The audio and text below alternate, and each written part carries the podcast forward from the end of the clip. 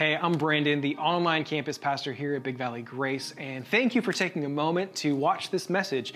It is the teaching portion from one of our live weekend worship gatherings, and we have those every single weekend here online and in person. And I just want to extend an invitation to you to join us. We're just a local church, local body of believers, and we would love if you would join us uh, on a weekend upcoming here sometime soon.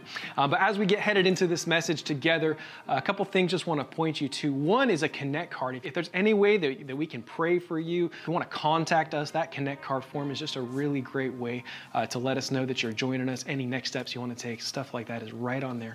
Also, if you want to bring an offering, a worshipful gift uh, to King Jesus, you can do that right on our give page on our website or via text. So, hope you enjoy the unpacking, the unfolding of the word as we look at it together. Amen. Thanks, Joel. Thanks yeah. so much. So, been blessed by Joel's ministry and his encouragement. And man, we are on a great adventure and been a part of many building projects of Big Valley Grace Community Church. Our history goes way back. And there was a time when one of our theme verses was Habakkuk 1.5. Is taken a little bit out of context, but it does connect with Ephesians 3, 20, 21. But Habakkuk 1.5 says, Look and be amazed, for I'm going to do something in your lifetime that you would not believe had you not seen it with your own eyes. And we have just been amazed at God's good work here at Big Valley. And the ministry that has taken place is greater than any one of us could ever have dreamed at the moment. And what's going to happen through this family ministry pavilion, what God has in store is greater than any, what any one of us could imagine because of his great power that works within us. And whatever we do in the name of the Lord is not in vain. He's able to take what little we do and make it into something really huge for His glory and look forward to that day. And that really takes us right to the passage of Scripture today in 1 Corinthians chapter 3. So if you have your Bibles, go ahead and turn to 1 Corinthians chapter 3. I'm going to um, share a few other verses, but we're going to really park in 1 Corinthians 3 today. And uh, there's a study sheet that you should have received when you came in. If you did not receive one, it would be helpful to you today for nothing more than other than take it home and look at the other verses that are mentioned here. So if you missed it, uh, just raise your hand, or ushers have some that are ready to go. Just keep them up until it's passed out to you. But I'd like for everyone to have one. I know it is a helpful guide when you go home. And the intent of it, because there's just no way we can turn to all the passages that I'll be referencing today but it's for you to, to study and to go back and look at. Maybe there's a verse that you're going to discover that uh, was there all along, but you just never had a chance to look at and read it. And I always encourage writing your Bibles, mark it up. It helps us when we do your funerals to see what it is that touched your heart. And uh, it's just a, it's a good resource for us all, right? And something you can pass on uh, to your children. I want you to imagine with me for just a moment that you had an opportunity to have coffee with Jesus opportunity to walk in a park with him and where he could just spend some time with you and you could spend time with him. Have you ever been with, with someone that just right out of the gate, it, it, it's their personality, it's their demeanor, and it just overflows with love and acceptance and joy and no condemnation? Have you ever been around someone like that? That's what it would be like with Jesus. No matter what it is, that you, where your life has taken you, Paul says there's no condemnation to those who are in Christ Jesus. In fact, his harshest words were always for those that were the religious leaders who should have known better. But for the common person, the tax collectors, the publicans, the women that were destitute, whatever it was, even Zacchaeus, there was such a grace and a love that just flowed from him and people wanted to be with him. And when you have that kind of a personality, you, you, want to, you want to be with that kind of a person.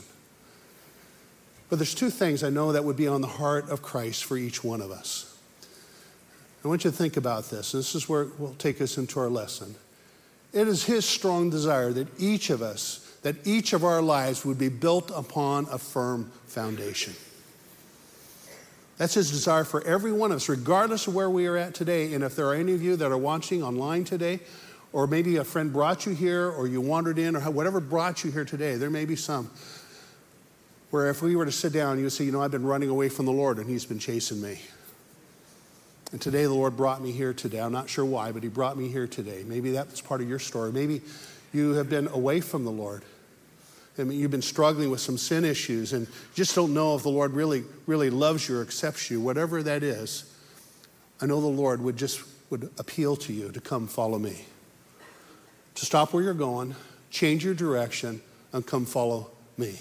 What he has in store for each one of us is greater than any of us could ever imagine. So his desire for each of us is that we would have a firm foundation, and that firm foundation can only be in him. And the second thing I know that he would desire for each one of us is that we would live fruitful lives. He doesn't want any of us to waste our lives. He doesn't want any of us to get to the end of our life and look back with huge regret. His desire is that each of our lives would bear fruit and that fruit would remain for all of eternity.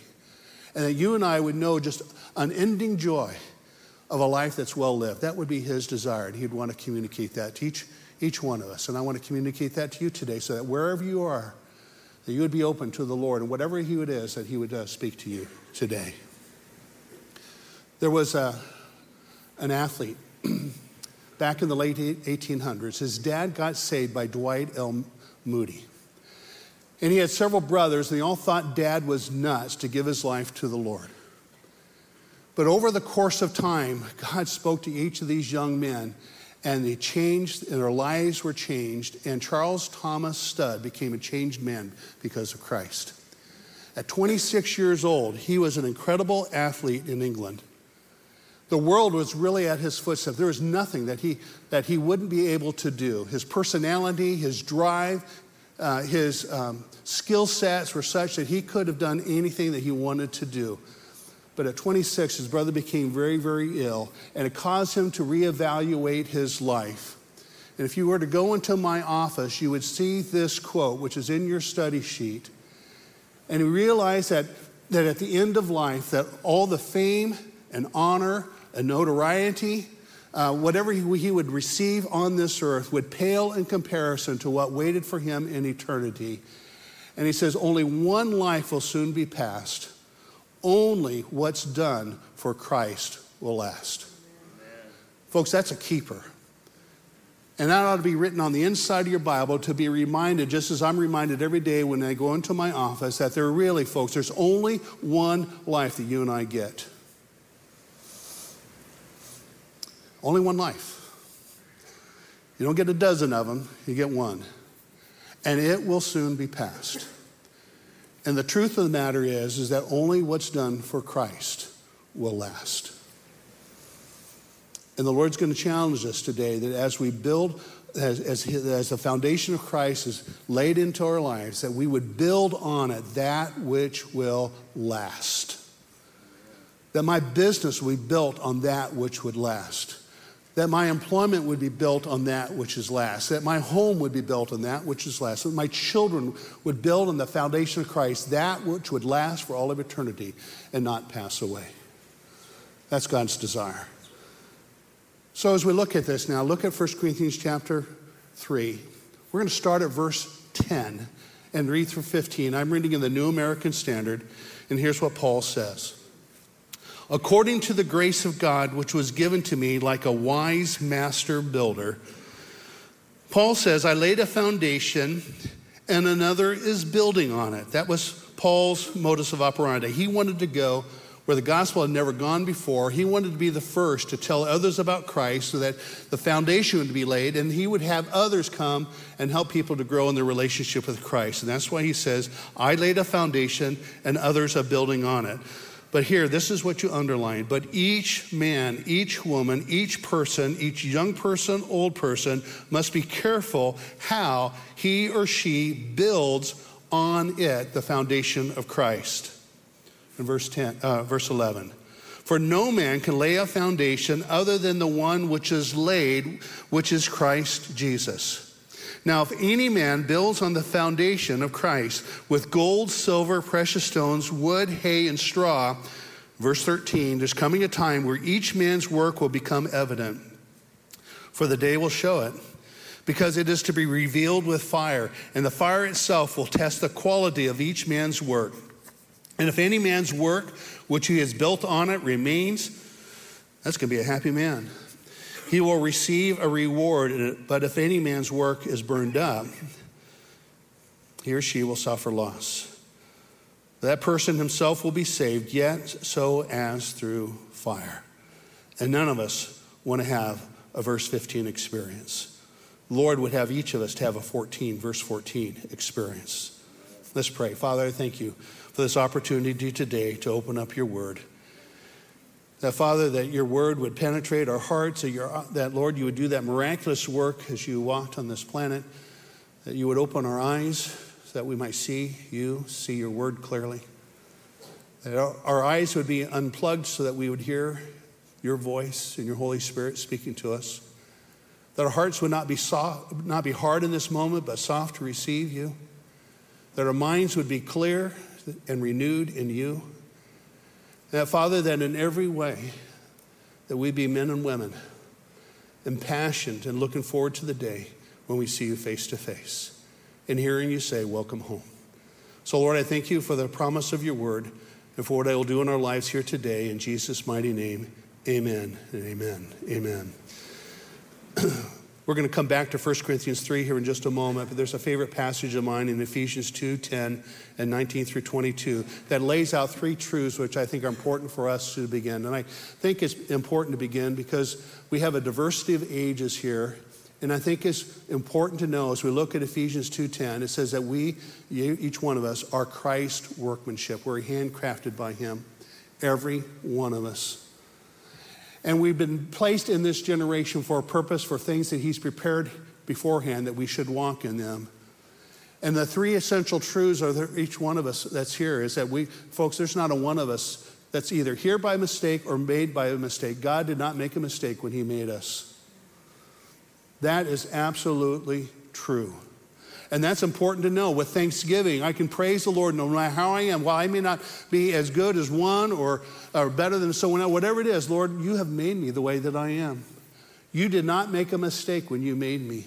You purposely designed me to be the man and woman that I am today with thanksgiving. And there's a lot of young men and women today that are confused about that. They are not at all grateful for how God has made them as moms and dads and grandpas and grandmas, we need to encourage our young people that God did not make a mistake when He made you. But you are wonderfully, wonderfully made. And the second part of it is that we are made to bear fruit, every one of us. However, we are today, young and old, we are, God has a purpose in our life, and it's to bear fruit. And the idea of bearing fruit is that it's a blessing to others that is a blessing not only to our families and our church and our community, but wherever we would go. How many of you have an orange tree or a lemon tree in your yard? Can I see it? I, I grew up on a farm, so I relate to farm things. And if you raise citrus, I'm, I'll bet you a bunch that you're going to your friends and saying, Would you like some oranges? I got a lot of oranges. Anyone need lemons? I got a lot of lemons. Somebody planted three lemon trees on our property. I got more. I could give away lemons. I should have brought just baskets of them because I could have get them all away here today. And that's how the Lord wants us, our lives to be. So fruitful that has to be given away. And that our lives bear fruit and that fruit remains. And th- thirdly, and this is a true, and this is found in verses 19 through 22, that we are at our best, we are in Christ. He made us. He made us to have a relationship with Him, and He knows that we can do nothing apart from Him. And we are at best not when we're running away from Him, but when we are in His arms and we're following Him. And those three truths make a difference for how we look at 1 Corinthians chapter 3, verses 10 through 15 that we are wonderfully made. He desires that we bear fruit for Him, and that we are best when we are in His keep, when His arms are around us, and we're not running away from Him, but running towards Him. So there's two kinds of foundations that Jesus says exist in this world. There's also two kinds of roads. There's not three, there's not a hundred, there's two. There's one, one road that leads toward him, there's another road that's wide and leads away from him. There's also two foundations that one can put in, our li- uh, in one's life to build their life upon, and it's either rock or it's sand. And if any of you that are in the construction business, you know how important it is to have a solid foundation upon, the, by, upon which to build a home or to, upon which to build a building. If we didn't put a good foundation, I don't care how much money we raise, that building's not going to last. But when it's on a solid foundation, it's going to last for a long, long time and serve the Lord for many, many, many, many, many years. And that's what the Lord wants in each of our lives, is that we would build on a foundation that won't go away. And Jesus said that the only difference, this is where you need to look it up, the only difference between the one whose life is built upon the rock or built upon the sand is what it is that you'll do with Jesus' words. Because you have two individuals in Matthew chapter 7 who hear the words of Jesus, and one decides to obey and implement it in their lives. And Jesus said, The one who does that, he is likened to a man who builds his house upon the rock. And when the storms come, and folks, you know it, you know it. Maybe you're real young and you think there's nothing but roses ahead, and we're here to tell you today that every one of us, in some course of our life, is going to shed tears. In the course of our life, there's going to be stuff that's going to happen that's going to rock our world. And the one whose life is built upon Christ, that will stand. But if you build your life upon sandy stuff, when those storms of life come, man, you're going to get blown away. If you think your security is in your retirement account, you're going to be very disappointed. If you think your security is in Ammons, you're going to be really disappointed. If you're in Walnuts, you are really disappointed. you, get what I'm talking about? If you think your security and your happiness is going to be in your family, you're going to be disappointed. If you think that your happiness is going to be upon marrying the right, right woman or the right man, you're going to be disappointed. When you look at the things that people base their life upon other than Christ, you're going to get to the end of your life and you're going to be very disappointed. And when trouble comes, you will have nothing to stand upon. And what's neat about this passage in Matthew chapter 7, I'm going to get to 1 Corinthians 3 here in just a moment, is it's never too late. I want you to hear this wherever you are at today. And whoever's listening, it's never too late to build your house on Christ no matter how old you are, or where you have gone, or what you have done. It is never too late. That's why this word is so good. That's why we hide it in our hearts. Write this down. This is an extra. Job, Joel chapter 2, verses 24 through 26. You look that up. Because there's a wonderful promise that the Lord would have for each one of us is that the Lord will fill the empty vats with new wine he will restore what the swarming locusts have eaten. And if you have waited a long time to build your foundation on Christ, uh, you have, you have lost a lot. You have missed many opportunities. And the Lord is saying to you, if, if you surrender my, yourself to me today, I'm going to restore what the locusts have eaten. I'm going to bring new wine back into your life. I'm going to breathe, breathe life unto the dead bones. And the years that are ahead of you will be far more fruitful than you have ever seen, even if you're 70 years old here today.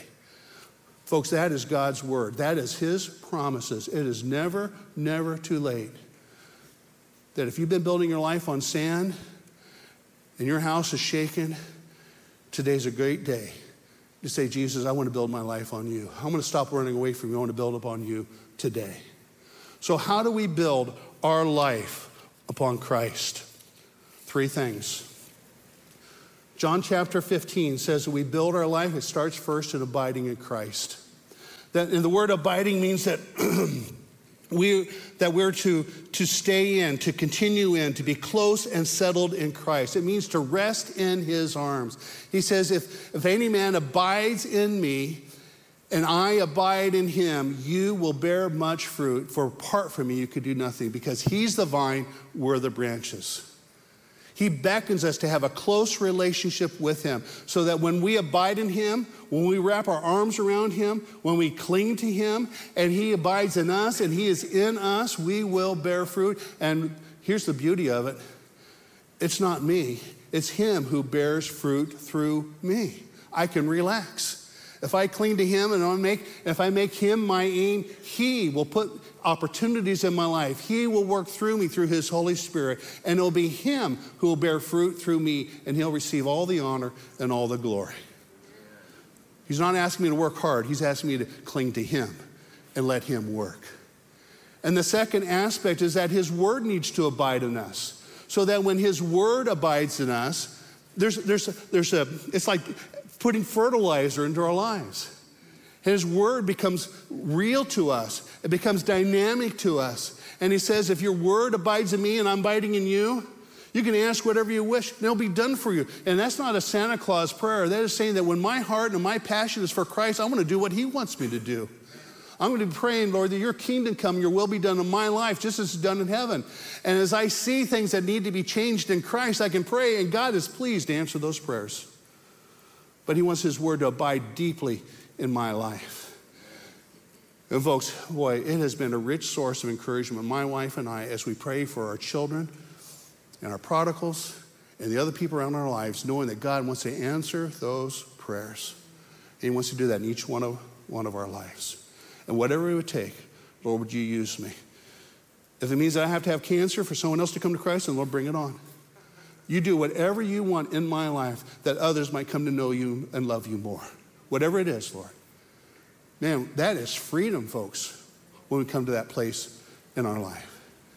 So when we abide in Him, His Word abides us, and, particularly when His Word abides us, you know what the third thing is? We can begin acting in full confidence that I am in Christ and He is in me, and if He is in me, who can stand against us?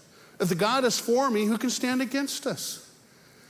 And the wonderful passage in Proverbs in, promise in Hebrews chapter 11, verse 6, it says that he who comes to God must first believe that He is the Almighty One the one who, where nothing's too difficult for him, the one who never leaves me, never deserts me, the one who has a plan for my life. That's who the one I worship.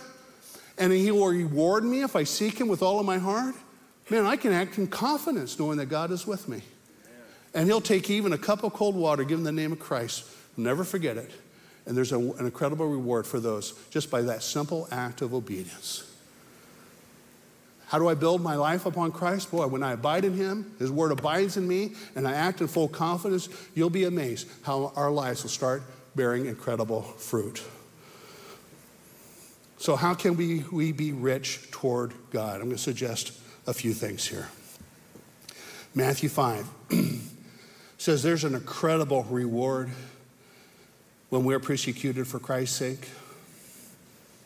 Boy, that's a wonderful promise. When things aren't going well in your job because you, maybe you're being disfavored because your relationship with Christ, maybe things are, your, your employer's putting pressure on you because of your relationship with Christ. Man, Lord notices that. And it says there will be a great reward in heaven for those who are persecuted for Christ's sake. He also says that we will be rich toward God when we express love to our enemies. That's neat because Matthew 5 says, What benefit is it if, if the only ones you show kindness to are the people that can show kindness back? But who loves their enemies? Who does good to those who hate you? And you got that person at work who's just really tough to be around. You start showing, eh, you start showing kindness to them, watch God work. When you show kindness to your enemy, you're stepping out of the way so they can see God. When you treat them mean spiritedly, all they see is you're, you're just like them. But when I take on the manner of Christ, when I imitate the Lord like a, like a little child and I love my enemies as he did, let's watch God work. And he says, I noticed that. I saw that. And great will your reward be in heaven. Number three, Matthew 6. Throughout the chapter of Matthew 6, you will see this phrase over and over again that what your Father sees in secret, He's going to reward. That time that you, you, you go away into a quiet place just to be with Him and His Word, He notices that. Great will your reward be in heaven. That's gold and silver and precious stone stuff that you're building on the foundation of Christ. When you give, not to be known, but the kingdom of Christ would be advanced, he notices that. If your reason for giving is so that your name can be on a building, that's as far as it will go for you. But when you give for God's kingdom's sake, not to receive any applause but His applause, He notices that. And He delights in that. When we seek the Father's applause instead of man, he notices. And he says, Great will your reward be in heaven. Number four, how can we be rich toward God? When we do good to all. when we do good to all. And here's what this means. I want you to think about where the things that, that you do in your life. Most of us will here have jobs of some sort or businesses of some sort. And both in Ephesians and Colossians, the Lord says, when you do your work, you do it unto the Lord, not as unto men. That makes a huge difference in terms of the kind of employee you are and the kind of employer you are. And the Lord speaks to both of those situations. I had a friend who, shortly after high school, he chose not to go to college, but he started a business here in town. And the young men and women that went through his business as helpers and employees were blessed to have my friend as their boss because he treated them right, he paid them right, he loved them for who they were. They weren't just people that he used up. It is a blessing, and it should be a blessing, to have a Christian employer that you work for. And it should be a blessing to any business in town if you love Jesus and you get to work for that company. That company should be better for it that when you're doing sales, that across that table is sending somebody who loves Jesus more than the dollar, who sees a need in that home maybe more than the thing that they're selling, who is known for their honesty and for their integrity. Folks, that goes a long ways. And when we are good to all, folks, it makes a difference in who we are as people. Good example. Lord calls us to be good to all. Right where you're at, in your neighborhoods and in your employments and in your businesses. When you are good to all and Christ shine, He notices that. And great will your reward be in heaven. Fifthly, when we seek to do good on behalf of others, it makes a difference. The Lord notices that. He says, if you have one cloak, you share, if you have two cloaks, share with one, you bless another person. You're an answer to somebody's prayer. When you help a kid go to camp, Hume Lake Camp, because they can't afford it, and you help them because God's given you resources to be able to help them, you're an answer to somebody's prayer, and God notices that if you do it for His reasons, for His kingdom purposes. When I assist somebody and help them with their car, he notices that. And when he gives me the resources, I can be a conduit of blessing to others, he notices that. And I'm building upon the foundation of Christ gold, silver, and precious stones. And lastly, when our lives are characterized by generosity, the Lord notices that. When he sees, when he, when he blesses me so I can be a blessing to others, the Lord notices it, big or small. Peter had a question. There was a young man that had come to Jesus and he said, What must I do to follow you? And Jesus gave him some instruction. He went away sad because he had so much. He was unwilling to leave it all and to follow Christ because he loved his stuff so much. And then Jesus says, You know, it's tough for a rich man to go to heaven. And Peter was just shocked because he thought all rich people went to heaven. They must have a special favor from God to have so much. And he said, Lord, we have left all to follow you.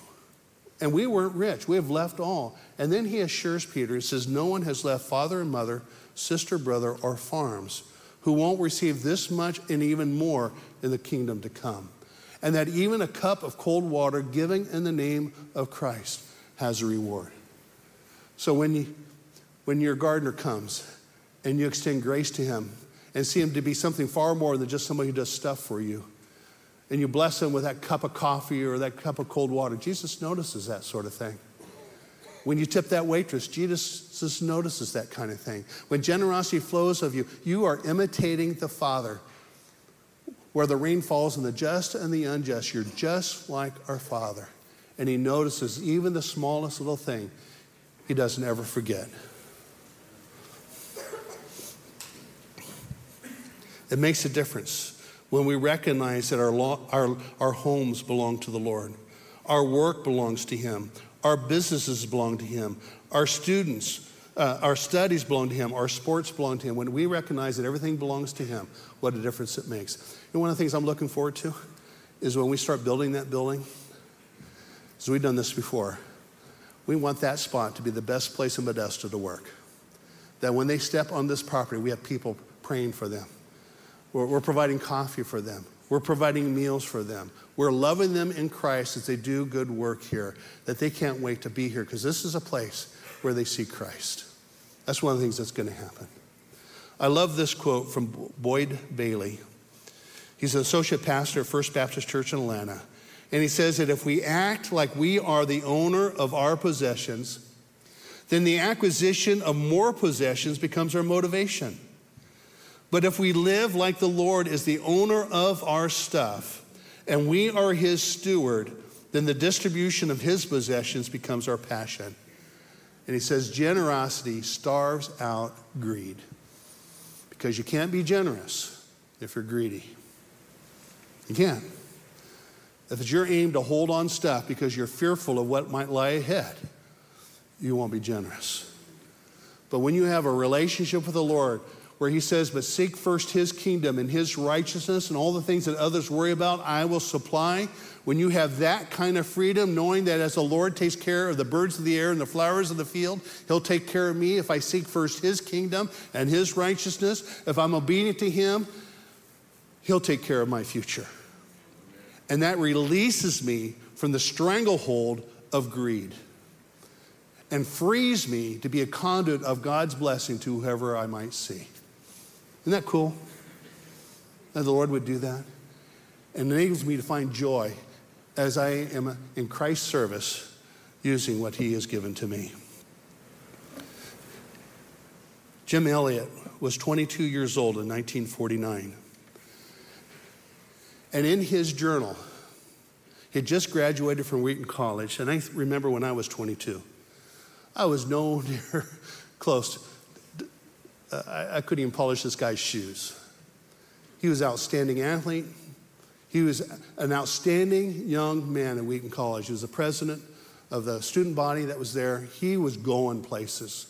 Uh, he's the kind of guy that when you see him, he would have easily made it into the top Fortune 500 leading major companies. He had that skill, that ability. He was a natural born leader, well thought of by his student body, but at 22, as he evaluated his life, he wrote in his journal, he says that he is no fool who gives up that which he cannot keep to gain that which he cannot lose.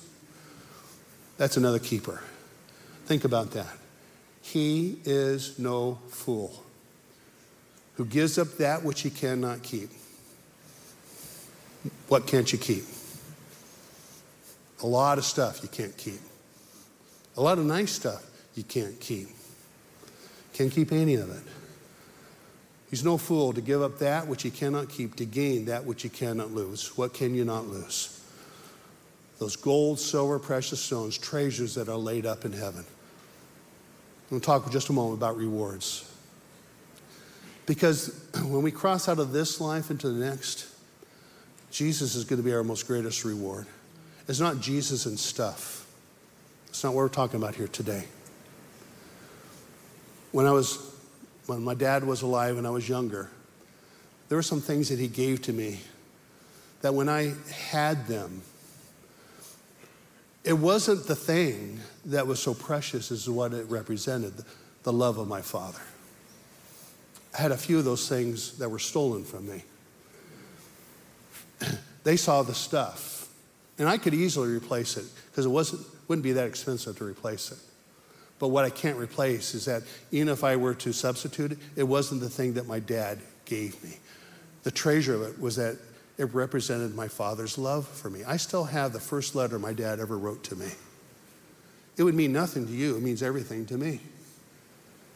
Because it's from my father who loved me. And when you and I cross out of this life into the next, the stuff's going to be great. But it's going to become great because it comes from our Father who loves us and is proud of us and saw all the little things that we did in His name. It won't because He owes us anything, He owes us nothing. We'll just be glad to be in heaven.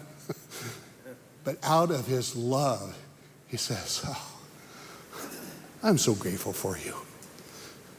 Well done. And for Jim Elliot, that's what he wanted to hear.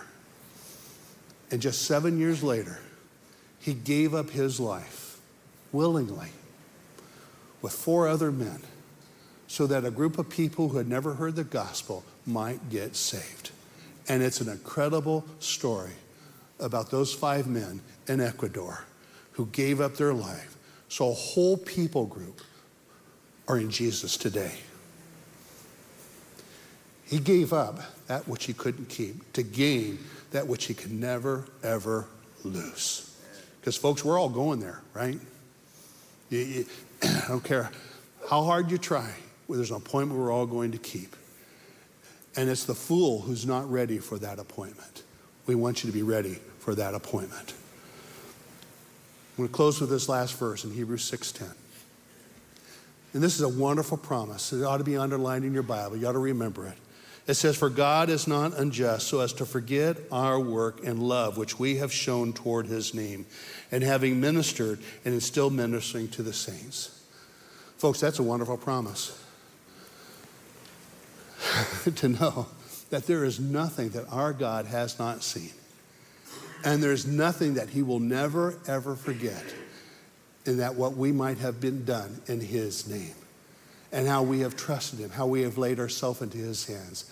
He is not so unjust as to forget or to neglect. There's a lot of folks that are serving in our nursery today to the applause of the Father. Not fun changing dirty diapers when it's not your own, even your own child, but they do it to the glory of the Father. There are people that are serving here, 64 new people that are serving here today to the glory of the Father. And all of that is noted. And he can't wait to say thank you. Isn't that cool? So, our closing prayer today is Lord, how do you want me to be rich toward you? Lord, I want to be rich toward you. I want to build upon this foundation, that which will last forever. Lord, would you lead me? Would you bless my family? Would you direct my family? Would you help me to make you Lord of all in my life? And let's watch God work. Father in heaven, I thank you so much for your word. I have nothing to say if it wasn't for your word here today. I'm so grateful for the hope that's here, particularly, Lord, to know that it's never too late for any of us to reestablish ourselves upon you and to say from this point on, Lord, we want it to be all about you. And so, would you work in our hearts? Would you just continue to move in us as a people, as a family of God here at Big Valley Grace? That, Father, that we would be infectious in Christ, that as where we go this next week, into the workplace, into our neighborhoods, as we connect with our families, our schoolmates, and our teachers, man, that there would be a sweeter sense of Jesus in our lives. As we look forward to the things that matter the most, as we make our lives count for you, our businesses count for you, our employment count for you, our homes count for you. Because one of these days, Lord, we're going to see you, and that's going to be a joyful day, one that we're eager to see. So, Lord, would you work within us, direct our steps? Would you receive all the honor and the glory in Jesus' mighty name? Amen. Amen.